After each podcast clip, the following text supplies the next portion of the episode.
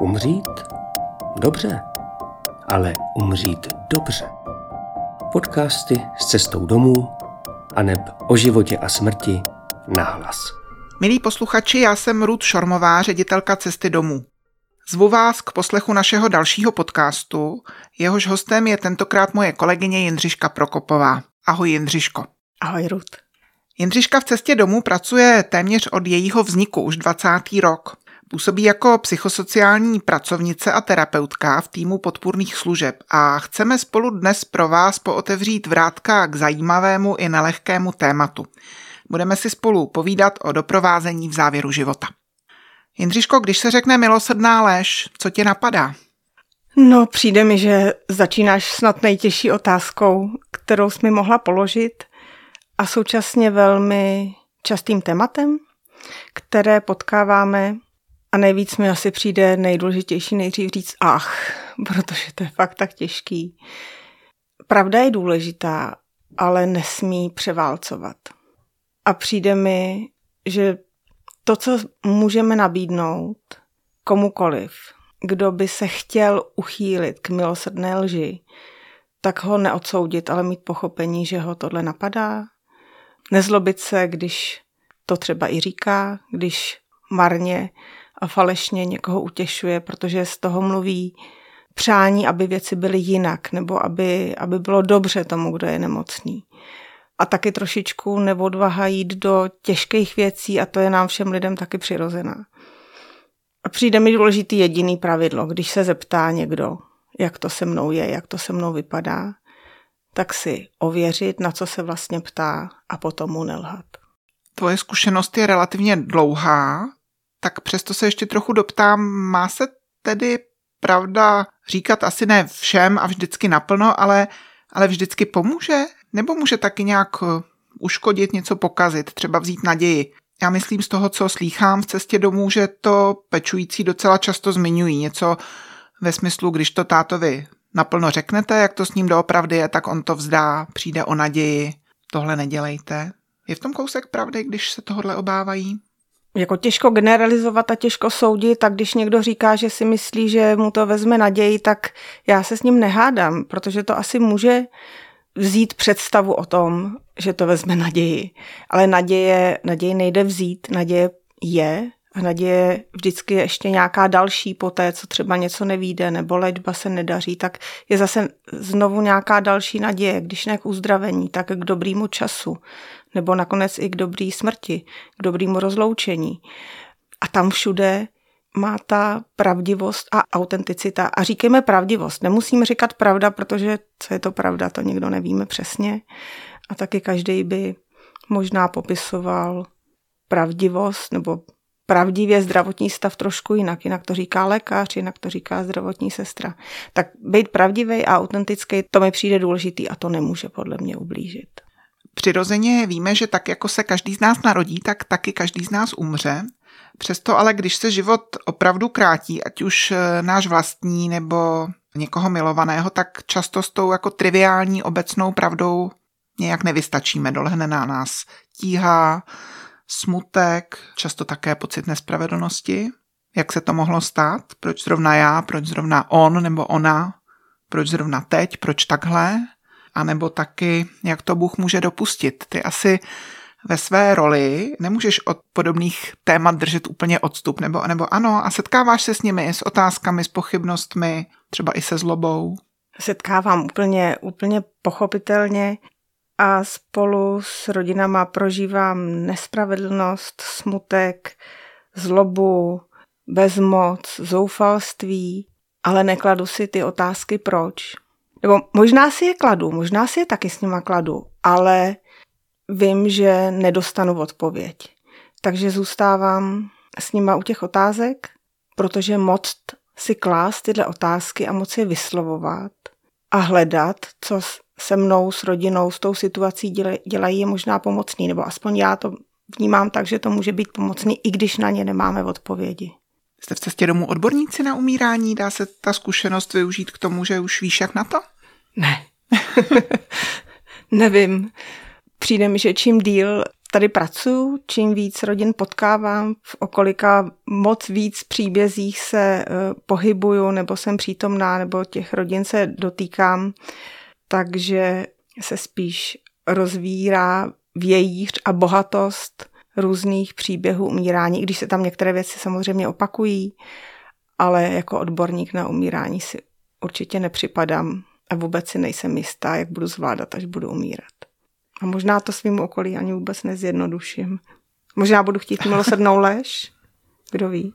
Taky nevíme, nemáme na všechno odpověď. Ne. Když jsem tě představovala, tak jsem na začátku říkala, že pracuješ v podpůrných službách. Co nebo koho podporujete? Tak nejjednodušší by bylo říct všechny, ale to je taky trošku takový megalomanský, takže úplně takhle ne.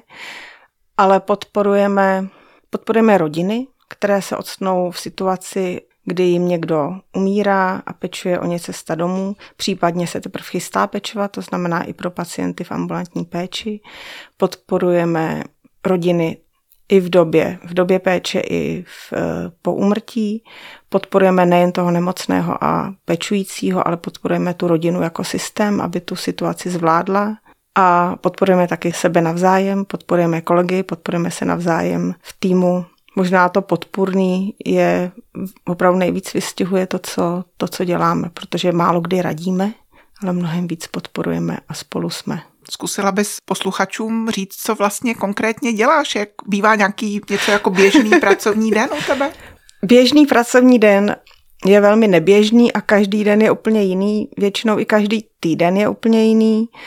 Tak dnes jsem byla například u paní, která se právě vrátila z pohřbu svý maminky. Pak jsem telefonovala hodinu s paní, která je onkologicky nemocná a díky covidu jsme se naučili, že se dá vlastně velmi dobře podporovat i po telefonu.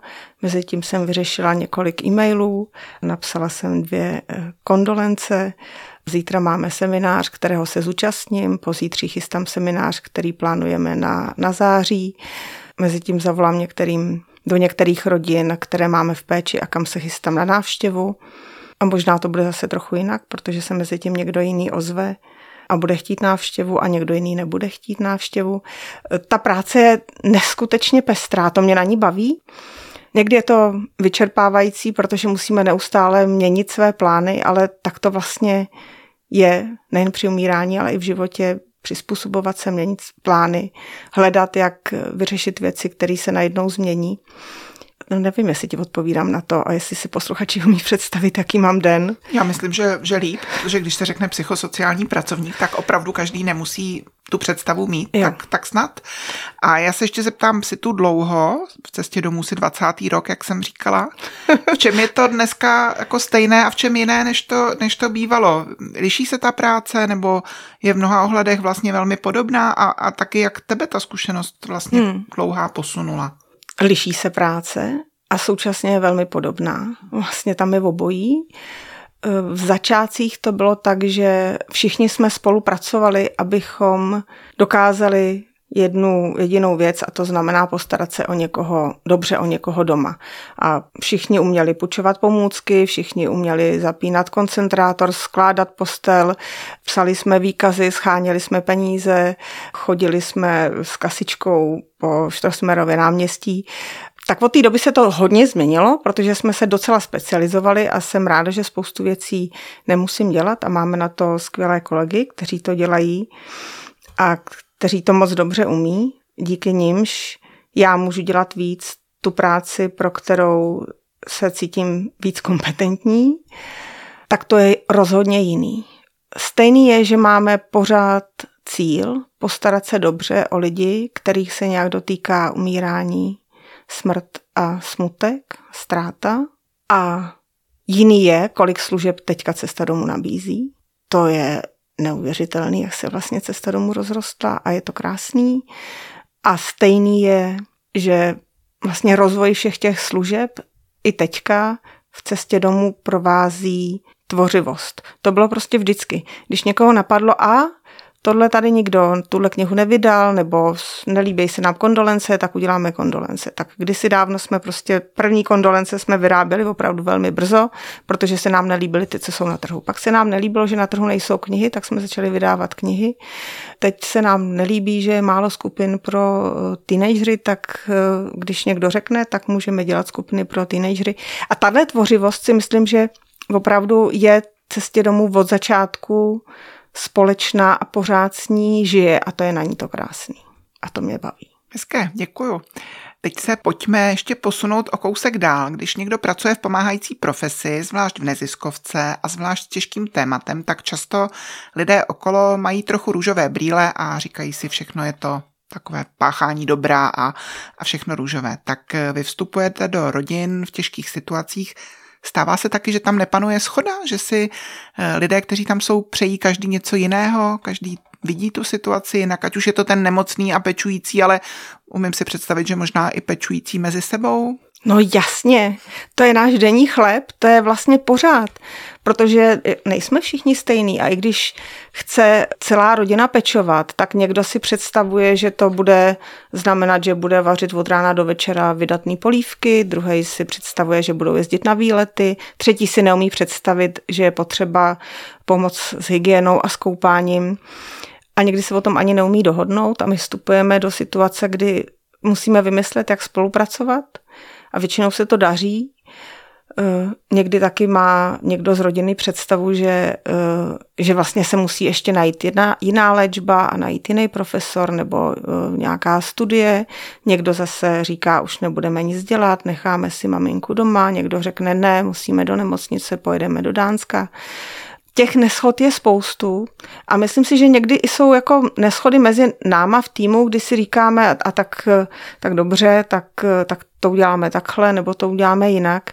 To je přece normální, že každý má trochu jiný názor a jiný představy a to, co se většinou daří, že to je proces, že ta péče je proces vzájemného hledání, domlouvání, zkoušení dobrých a chybných cest až se nám nakonec podaří tu situaci nějak zvládnout. Ještě o kousek dál, já si říkám, jak těžké někdy bývá pustit do své privátní zóny kohokoliv dalšího, i, i blízkého člověka. Vy vlastně vstupujete do rodiny jako hosté, trochu jako cizinci, navíc ve chvílích mezních a velmi tíživých. Ten příběh té rodiny nějak běží a vy tam vstoupíte v nějakou chvíli a nakrátko. Já si to představuju trochu tak, jako kdybych přišla ke vzrostlému stromu a, a rovnou se dotkla jeho kořenů a přitom se o něm měla něco dozvědět. Je to tak, nebo, nebo jaké to je? No, to je hezky, jak mluvíš v tom obraze.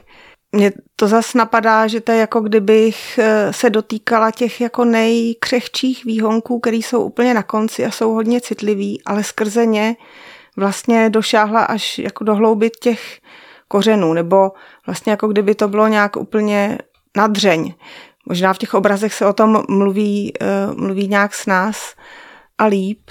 A taky někdy docela dobře funguje právě to, že my jsme neznámí a že nám se na chvíli, nejenom nám z podpůrného týmu, ale všem, kdo do rodiny chodí, vlastně, že nám důvěřují, mohou se na nás spolehnout když, a když se v tomhle ujistí, tak s nima my tu intimitu můžeme sdílet spoustu se toho dozvíme a současně víme, že jenom na krátký okamžik tam vstupujeme, že my se jenom vlastně intenzivně se vzájemnou důvěrou připojujeme pro ten čas provázení někoho, kdo umírá a pak opatrně zalejváme ještě ty kořeny a koukáme, jestli rostou ty výhonky a jestli ty výhonky se mají kolem čeho pnout, oni rozkvítají a tak pak zase odcházíme. Asi každý z nás zažil, že se v jeho blízkosti stalo něco těžkého, nějaké neštěstí, objevila se nemoc, někdo zemřel. Naštěstí se to neděje každý den, ale možná právě ta výjimečnost způsobuje to, že je přirozené, že někdy nevíme, jak se v takové situaci chovat. Máme rozpaky, obavy. Nejspíš to často způsobí, že neuděláme nic. Ten strach nás jakoby ochromí, umlčí, zabrzdí. Co bys radila? Co dělat, co říkat a co naopak určitě ne? No, těžko radit. Sama taky kolikrát nevím, nebo zažívám vlastně úplně stejný rozpaky. Nejjednodušší vlastně by bylo neříct nic, nebo nepotkat se nebo nějak od toho utíct. To jsou úplně přirozený pocity, který člověk může tváří tvář nějakému smutku, nějaké bolesti, ztrátě, nějakému neštěstí mít. To, co může pomáhat, je prostě z té situace neutíct a zůstat eh, v ní s těma, pro který tam chceme být, nebo s kterýma tam chceme být. Možná klidně i nic neříkat, nebo připustit, že nevím, co bych řekla, nebo jako já si myslím, že se i dá říct, že já bych vlastně tady nejradši nebyla, ale vlastně chci tu zůstat, protože aspoň to, že spolu v té těžké situaci jsme a možná se z toho potom vynoří něco, co, s čím můžeme pomoct. Možná to je někdy úplně praktická věc. Tak to bych asi nabízela. Ostatně to je to, co v podstatě nabízíme, protože rady uh, moc nefungují a odpovědi nemáme, ale prostě tam s těma lidma jsme a procházíme a oceňujeme, co všechno oni v takovéhle situaci dokážou udělat a máme pozornost k tomu, čem bychom je mohli podpořit. A to může udělat každý člověk, to nemusí být fakt někdo z podporného týmu. Vlastně mít pozornost a mít zvědavost a nebát se, nebát se zeptat, jak se máte a neurazit se, když by na takovou otázku přišlo nějaké odmítnutí. Nebrat to osobně, protože prostě v tu chvíli nemají na to odpovědět. A nebo, jak říká Martina Špingová, přinést hrnec polívky. Milí posluchači, tohle je podcast domácího hospice Cesta domů. Dnes si povídám s Jindřiškou Prokopovou o provázení těch, kdo se ocitli blízko vážné nemoci, umírání a smrti, ať už jako pacienti nebo jejich blízcí. Nemoc, umírání, smrt, smutek a truchlení. To vše se netýká jenom lidí v pokročilém věku nebo dospělých, ale taky dětí. Dětí různého věku, i jim umírají jejich milí. Pojďme se, Jindřiško, na tohle nelehké téma podívat trochu blíž. Často slýchám a vlastně i mě samotnou to někdy napadá, že děti jsou křehké a mají se před těžkostmi a starostmi chránit. To by je ranilo, to by neměli vidět nebo slyšet ať si babičku pamatují zdravou a hezkou, tomu nebo onomu by nerozuměli, zbytečně by se trápili, jsou na to moc malé, stejně to nechápou.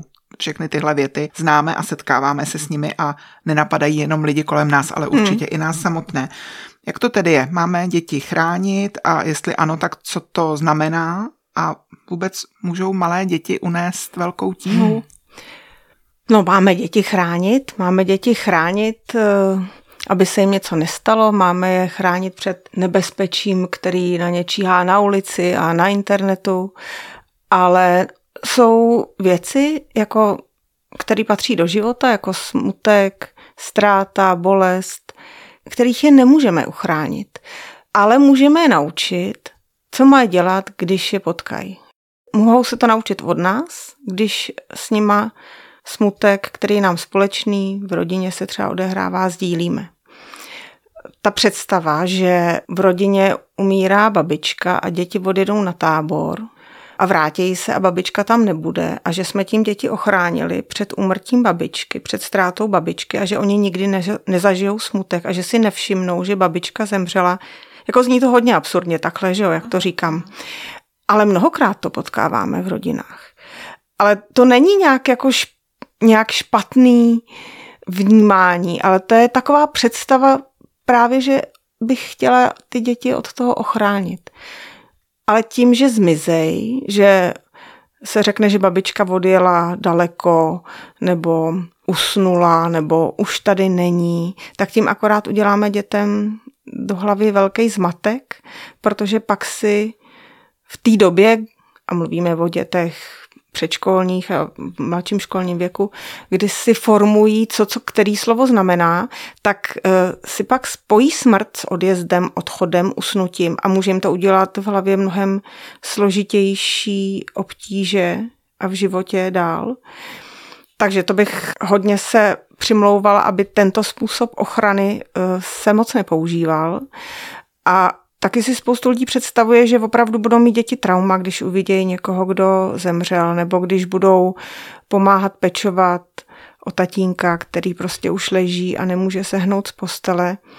ale kolikrát ta aktivita, to, co ty děti dělají, to, co prožívají, to, co prožívají dohromady, i když se třeba tatínek na posteli nehýbe, ale znovu, třeba se směje, nebo ještě vypráví pohádky, nebo, nebo si bere od dětí obrázky, to pořád je krásný způsob spolubytí, na který mohou mít děti vzpomínky, a je to lepší, než aby byli někde pryč a cít, nebo cítili napětí, že se jim něco neříká. A tady bych se taky přimlouvala za to vysvětlovat dětem, vysvětlovat na jejich uh, vývojovém stupni, co se děje. A dá se, dá se spoustu věcí vysvětlovat. Jenom je lepší víc být s, než odvážet děti někam, nebo jim vymýšlet zábavná odpoledne, ve kterých zapomenou. Děti tohle umějí přirozeně sami.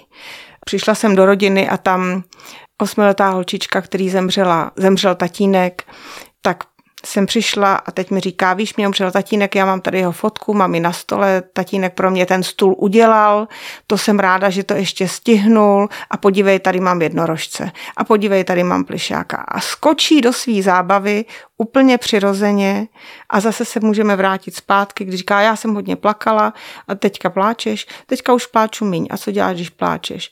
Vezmu si jednorožce. Někdy je to tak jednoduchý a tak snadný jenom dopřát dětem jejich vlastní vlastně hojící nebo léčící, nebo a to není vlastně ani hojení, ani léčení, ale jako přirozený způsob zpracovávání té tíhy, který oni rozumějí jenom do jisté míry. Děti nemají představu, co to vlastně znamená smrt, že je definitivní, že už se nikdy nevrátí. Tohle se vlastně naučí až v průběhu života, až když budou zpracovávat postupně, co ta ztráta znamená. Takže tu tíhu máme daleko víc my dospělí a naším úkolem je na ní nepřenést. Ale vlastně dovolit dětem se s tou situací popasovat po svým, nevyčítat jim, že nepláčou, dovolit jim, když pláčou, nevyčítat jim, že si hrajou, nedivit se, že se třeba vrátí někam zpátky, možná potřebují víc k mámě do postele nebo k babičce, ale vlastně respektovat tak, jak si s tím umí sami poradit. A nepřeslechnout otázky asi? A nepřeslechnout otázky, přesně, hmm. to říkáš úplně dobře, protože to bychom často, a ty otázky jsou, a kde teďka to tělo je, a co se s ním stalo. A děti prostě potřebují odpovědět jestli se dává rakev s tělem do země a jestli to tělo ještě dýchá nebo nedýchá a nejsou to nevhodné otázky, naopak v nějakém časovém jako vývojovém stupni to děti opravdu hodně zajímá a potřebují tomu rozumět. Když tomu nebudou rozumět, tak se na to budou doptávat pořád a pořád. Takže možná je opravdu jednodušší si sednout nebo někde na procházce vyprávět nebo jít na hřbitov, vysvětlit, jak to lidi dělají, že prostě něco se musí dít. Jasně, tak takže možná jít, jít s nimi tím jejich tempem a, a nějak se poprat s vlastními jo. rozpaky, který nás přirozeně provází. Přesně tak. A ještě chci říct, že děti ty otázky mývají na velmi nevhodných místech. Ano. Málo kdy to mají ve chvíli, kdy jste připraveni odpovídat na takové otázky a málo kdy je to, kdy má člověk čas na odpovídat na takové otázky, ale většinou je to v tramvaji, kdy všichni ostatní velmi pozorně naslouchají, nebo v obchodě, nebo v knihovně, ale to je přesně ta chvíle, kdy má člověk reagovat. Rodičovství je výzva i v jiných situacích, takže Jasně, tohle to, se... to platí úplně stejně. Přežít svoje dítě, to je pro každého no. rodiče noční můra, přesto se to mnohým rodičům stane. Mm. Když se, Jindřiško, ocitneš poblíž, co můžeš v rodině nabídnout a co to dělá s tebou? To se vždycky znova a znova ptám, co můžu v rodině nabídnout, protože to není automatický a jasný, co tam můžu nabídnout. Já vlastně do té rodiny potřebuju přijít, potřebuju tam být a mm, v rozhovoru s nimi nebo možná jenom v setkání hledat, co můžu nabídnout a co, po čem oni šahnou. Někdo potřebuje, abychom víc mluvili, někdo potřebuje, abychom méně jezdili, někdo potřebuje jenom léčbu bolesti, někdo potřebuje podporu od rána do večera, Velmi často se to v těch rodinách mění. Na začátek potřebují něco, v průběhu něco jiného.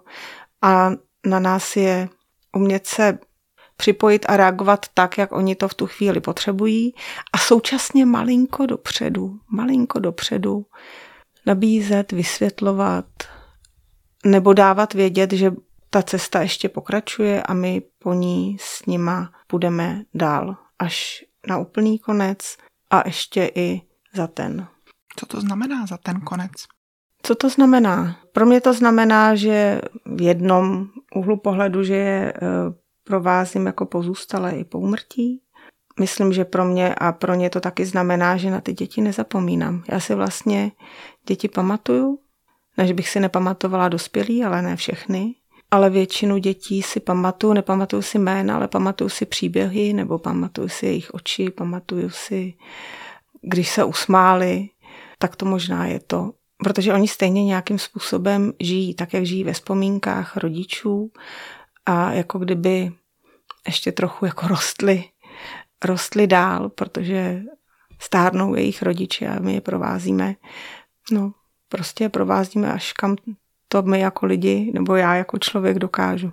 Když mluvíme o tomhle, tak vlastně mluvíme o dětech, které jsou sami nemocné. Jejich nemoc je vážná, nevyléčitelná.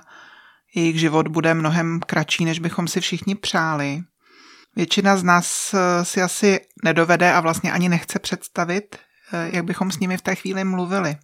Dá se na to nějak připravit? Co ti pomáhá, abys zvládla mluvit přímo s nemocnými dětmi? No, já vlastně moc nevím. asi, asi trochu zkušenosti. Já zase tak moc s nemocnýma dětma nemám šanci mluvit, protože hodně dětí, o které se staráme, jsou v takovém stavu, že nemluví nebo jsou malinký a nemůžou mluvit.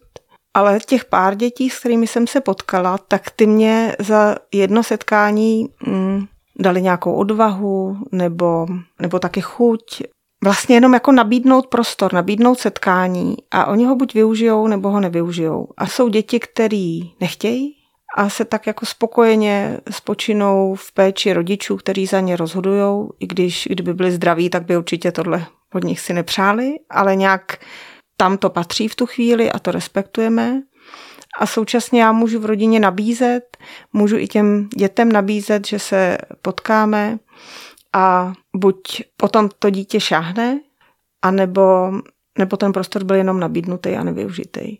Já si vybavuju Honzu, to byl 17-letý kluk, který eh, vždycky při mých opakovaných návštěvách, kdy jsem mluvila s maminkou, tak jenom se tak jako přišroval do kuchyně, já jsem ho pozdravila, jsem říkala, kdyby se chtěl o čemkoliv bavit, že tu jsem, ale taky asi by nám tady vadila ta maminka, tak kdyby chtěl, takže se můžeme domluvit zvlášť, ale taky nemusíme, aby věděl. A on jo, jo, jo a zase se jako očoural zpátky a takhle jsem ho několikrát potkávala. A pak v jednu chvíli, kdy už bylo opravdu zle a on už se nemohl došorovat ani do kuchyně a jenom ležel v posteli, tak, tak jsem za ním došla a on se prostě zeptal, bude to dneska. A já jsem vůbec nerozuměla, na co se ptá. Jednak taky špatně artikuloval, ale prostě řekl, bude to dneska. Tak jsem se zeptala po druhý, co ti myslí. A ono, jestli umřu dneska. Tak na to já taky neměla odpověď, ale já se říká, že nevím, ale kdyby to bylo dneska, jestli by dělal něco jiného. A v tu chvíli se v něm objevila energie, kterou nikdy neměl. A začala si přát, co by chtěl, co mám komu vyřídit, že chce vidět svoji slečnu, kterou půl roku neviděl. Do dneška z toho já se raduju. Jeho rodiče jsou šťastní, že tohle celé se stalo.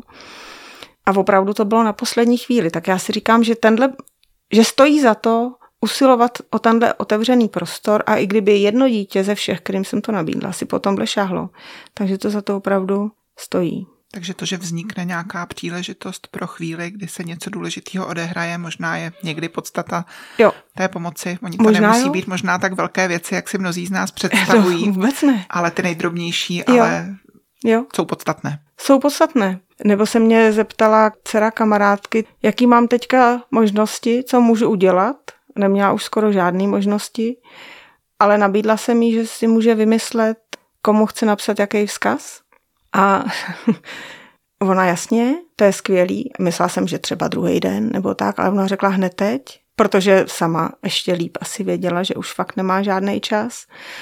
A protože nevěděla, jak začít, tak já jsem jí psala začátky věd a ona dopisovala, dopisovala a napsala asi sedmi, osmi lidem, eh, osmi lidem krátký dopis, který pak už jenom mohla ukazovat, že mám dát její mámě, máma, že jim je rozdá. A to jsou poklady potom. A současně je to velká vzácnost, protože ne v každé rodině se to stane, ne každý, každý dítě tohle umí, ale ani to nevadí. Já si myslím, že ta naše péče v rodinách není to, že by to mělo nějak proběhnout, že by to mělo být ideální nebo jak by to správně mělo vypadat. Ale prostě každá rodina má nějaký svůj život, my tam jenom na chvilku vstoupíme a oni to nějakým způsobem zvládnou. Na nás je, abychom je podpořili, aby to vlastně zvládli co nejvíc tím jejich způsobem. A my můžeme jenom nabízet otevírat prostor, nezlobit se, když je to jinak, než jak bychom si to my představovali, protože to se jako občas stává, ale respektovat. A to si myslím, že je taky vlastně, to taky patří k tomu, co cesta domů má od začátku obrovský respekt.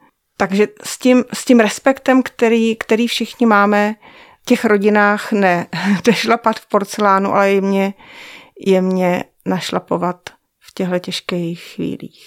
A současně být úplně normální, a jako zbytečně nekouzlit se slovy a e, prostě přirozeně se zeptat na to, co se chci zeptat, protože spousta rodičů ocení, že se vlastně můžeme docela normálně o těch těžkých věcech bavit, když chtějí. Někdo nemá ani pomyšlení a už vůbec to nemůže mít slova, ale někdy opravdu pomáhá se o těch praktických věcech, které teď jsou, možná nastanou, když chtějí tak bavit vlastně velmi normálně zní divně, ale vlastně velmi normálně. Cesta domů vydává taky spoustu publikací pro dospělé, pro děti. Mimo jiné třeba brožuru s názvem Děti truchlí jinak, o tom truchlení jsme před chvílem mluvili. Ale nově máme v té nabídce taky leták, leták pro puberťáky. Nazvaný mě taky někdo umřel. Je to stručný text, doplňují ho komiksové stripy a QR kód, který vede k potřebným informacím. A já musím říct, že mě osobně moc těší, že jsme na tuhle skupinu nezapomněli, že na ní pamatujeme, protože vůči teenagerům má řada z nás ostych i ve velmi běžných situacích na to, když se něco vážného děje. Jsou ty obavy dospělých opodstatněné? Ve vztahu jsou. k tomu tématu? obavy dospělých z pubertáků jsou opodstatněné unblock, bych řekla. Mm. A u tohle tématu obzvlášť. A já si myslím, že ani pubertáci zase tak moc jako nestojí, nebo jako naše moudra, a současně to mi přijde na cestě domů taky moc hezký, jo, že jako o tom, že pro dospívající nemáme nějaký text, nebo že máme jenom pro rodiče text, ale ne přímo pro ně a přitom by se to tak jako hodilo, tak to víme dlouho. Ale Ono to musí nějak uzrát a musí se taky jako objevit nějaká kapacita, protože nejdřív jsme se starali jenom o dospělí, pak jsme se začali starat o děti, pak jsme jako mezi tím děláme skupiny pro pozůstalí, pak jsme začali dělat skupiny pro pozůstalí rodiče. Mezi tím jako to provází, pro, tak jako pro, prošíváme eh, letákama pro různé situace a prostě teď nastala situace, že se, že je leták pro a dlouho jsme hledali nějaký názvy, až ten leták vlastně nemá název Není tam něco o pubertácích, a protože oni si tak určitě by neříkali. Ale potřebovali jsme něco udělat, co můžeme poslat nebo nabídnout přímo jim, aby tam nebyl mezi tím ten rodič, abychom mohli buď poslat poštou, nebo opravdu jako naskenovat kód a poslat prostě přes WhatsApp, protože to jsou spíš ty, i když WhatsApp už jako taky moc oni nepoužívají, ale možná ještě najdeme nějaký způsoby.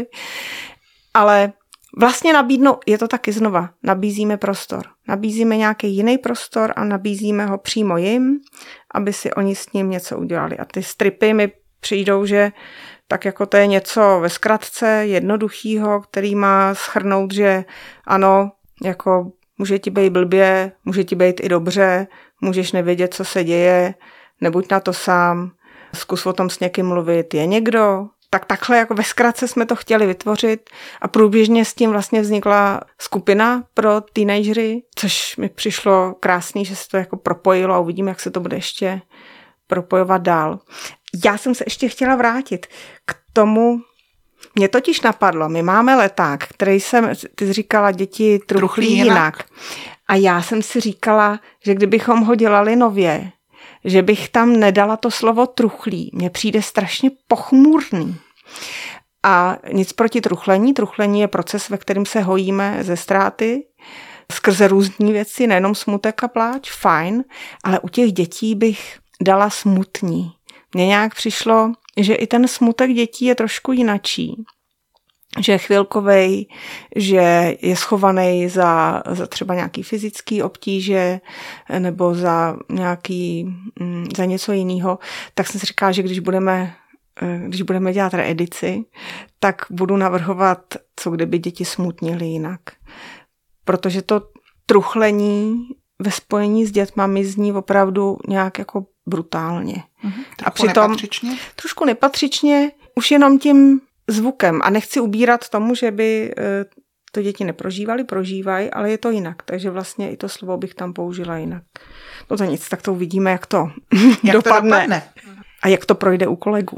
My jsme teď celou dobu mluvili o tom, jak se cesta domů pokouší nabízet podporu svým pacientům, jejich blízkým, ale nabízíme podporu taky veřejnosti a nejen v situacích předvídatelných, ale taky nečekaných. Lidé, jak víme, neumírají jenom v důsledku dlouhé a nevylečitelné nemoci, ale také třeba na následky nehod, tragických událostí, násilí, včetně válečného běsnění, o tom teď hmm. dost víme a je to blízko. Hmm. I toho se nějak dotýká vaší podpůrné práce? no, mně se vlastně to násilí a válka na Ukrajině mě se dotýká nějak jako vnitřně a hluboce a s nějakou velkou silou, i protože vlastně jsem dítě z rodiny, která během druhé světové války musela žít nějakou dobu v nějakém utečeneckém lágru a z něho eh, se teprve přesouvali někam tam se teprve narodila moje máma a já to v nějaký jako generaci takhle vím a prožívám a tohle se mě opravdu hodně dotýká, takže ve chvíli, kdy jsme měli připravit nějaký text pro ženy tady ukrajinský, kterým zemřel někdo na Ukrajině, tak jsem měla pocit, že to ani nejsem schopná napsat, nebo že ani o tom nejsem schopná přemýšlet. Vlastně to je úplně jiná smrt, než v jaký se pohybujeme v hospicové péči. Marná, nesmyslná, náhla, ještě víc nespravedlivá, ještě víc zbytečná. Já to vlastně neumím nějak hodnotit, ale vím, že to se mnou dělalo, eh, že jsem vlastně jenom plakala. Ale nakonec teda spolu s Kaplankou se nám podařilo ten text eh, upravit, napsat a na, na tom webu vlastně visí a jsem za to ráda a vlastně to nakonec šlo, jenom to potřebovalo opravdu nějakou, nějakou vnitřní práci a čas. A současně jsme se vlastně všichni z podpůrného týmu začali připravovat na práci s lidmi, kteří prožili trauma, protože možná jako nemůžeme, nebo určitě nemůžeme, nemohli jsme pomáhat eh, na hranicích, ale tohle třeba nabídnout jako péči o někoho, kdo prožil trauma, můžeme a nejspíš eh, to bude opravdu potřeba. A tak jsme se chystali, no a já jsem se při jednom tom semináři dozvěděla o kouzelný věci, která to mě tak okouzlilo. Já si myslím, že mě to asi i vytáhlo z toho smutku, eh, z té úplně marné smrti, protože díky Slovenskému institutu pro traumatologii od Hany Vojtový jsem se dozvěděla o Hagi Papi Intervention. Od té doby se mi v práci všichni smějou, eh, že jsem přes plišáky. Ne všichni. ne všichni. Ale a já jsem to je taková krásná a jednoduchá věc. Terapeutická pomůcka. Hagipapi je štěňátko. Štěňátko, ano. štěňátko a Izraelci vymysleli, zjistili, vyskoumali, mají na to data a studii, která se ke mně dostala, kdy děti, které prožili válečný trauma, byli v krytu, byli účastní bombardování nebo smrti někoho z blízkých, tak eh, Izraelci vyskoumali, že když jim nabídli hračku, která ale není jenom takovou plišovou hračkou, ale vlastně opravdu jako terapeutickou pomůckou, že se nabídne dítěti, že ten pejsek, to štěňátko, je smutný, opuštěný, normálně bývá veselý, eh, je rádo na světě, ale teďka mu něco chybí. A jestli by to dítě tomu štěňátku to mohlo nabídnout, protože to, co by mu pomohlo, je obětí. A ty pejsci mají suchý zipy na tlapičkách a vlastně se to dítě může objímat nebo mít na zádech jako baťoch toho pejska a tak. Našla jsem i fotky, přišlo mi to kouzelný a mě na tom, a psali to i v té studii, přišlo úžasný, že že je to tak jednoduchý. A přitom by to opravdu mohlo fungovat a funguje, protože to dítě ví, co mu chybí a může to nabídnout vlastně tomu tomu druhovi, tomu štěňátku, tomu tý blízký tomu blízkému, chlupatýmu, něžnému, jemnému. Plišové bytosti. Plišové bytosti. A, ale tím pádem si to od něj zase bere zpátky. A nemusí mluvit ani o bombardování, nemusí proto znova procházet nějakým jako vysvětlováním, povídáním. Funguje to pro děti od 5 do 12 let, nebo takhle to vyskoumali v té studii. No a tak já jsem začala hledat ty štěňátka na internetu a našla jsem, že IKEA má orangutany. S dlouhýma tlapkama. S dlouhýma tlapkama a suchýma zipama, úplně použitelný. A pak už se, eh, pak jsem teda pronesla takový přáníčko, že bych chtěla kamion orangutanů, což jsem úplně neměla říkat. No. A naštěstí nemám úplně kamion orangutanů a už jsem jich taky spoustu rozdala, ale přijde mi to jako opravdu něco, co, se, co můžeme nabídnout, nebo co vlastně díky zkušenosti někoho jiného z úplně jiného konce světa a se stejnýma traum, podobnýma traumatama můžeme nabídnout teďka tady ukrajinským dětem, respektive ukrajinským maminkám, který tohle můžou nabídnout těm dětem, že to je vlastně jednoduchá nabídka, kterou jim můžeme dát, když jim dáme text, který prostě tohle vysvětluje. Takže se nám podařilo díky spolupráci s IKEA, s kolegama, s překladatelema, opravdu dostat k dětem, ukrajinským dětem, v Čechách teda orangutany a nikoliv teda štěňátka, ale funguje to stejně. Tak to mě jako udělalo velkou, velkou radost. Je to taková malá, drobná věc, ale říkám si, že aspoň tím se dá, eh, se dá trošičku pomoct. Nezařídím, aby nebyla válka. Ale tohle, tohle se povedlo a za to jsem vděčná. Děkuju. Já myslím, že nejen já se tomu ne- nesměju, mám z toho radost a e, když se řekne orangutan, tak mě teď napadá něco úplně jiného než dřív a myslím, že i, i tohle k cestě domů patří. Hostem podcastu Cesty domů byla Jindřiška Prokopová. Já ti moc děkuju, že jsi přijala moje pozvání a hlavně děkuju za inspirativní rozhovor. Já taky děkuju.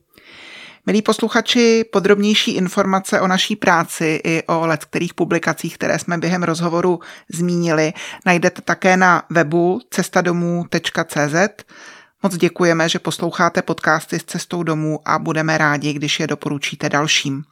Od mikrofonu se s vámi loučí a hezký den vám přeje Ruth Šormová. Umřít? Dobře, ale umřít dobře. Podcasty s cestou domů aneb o životě a smrti nahlas.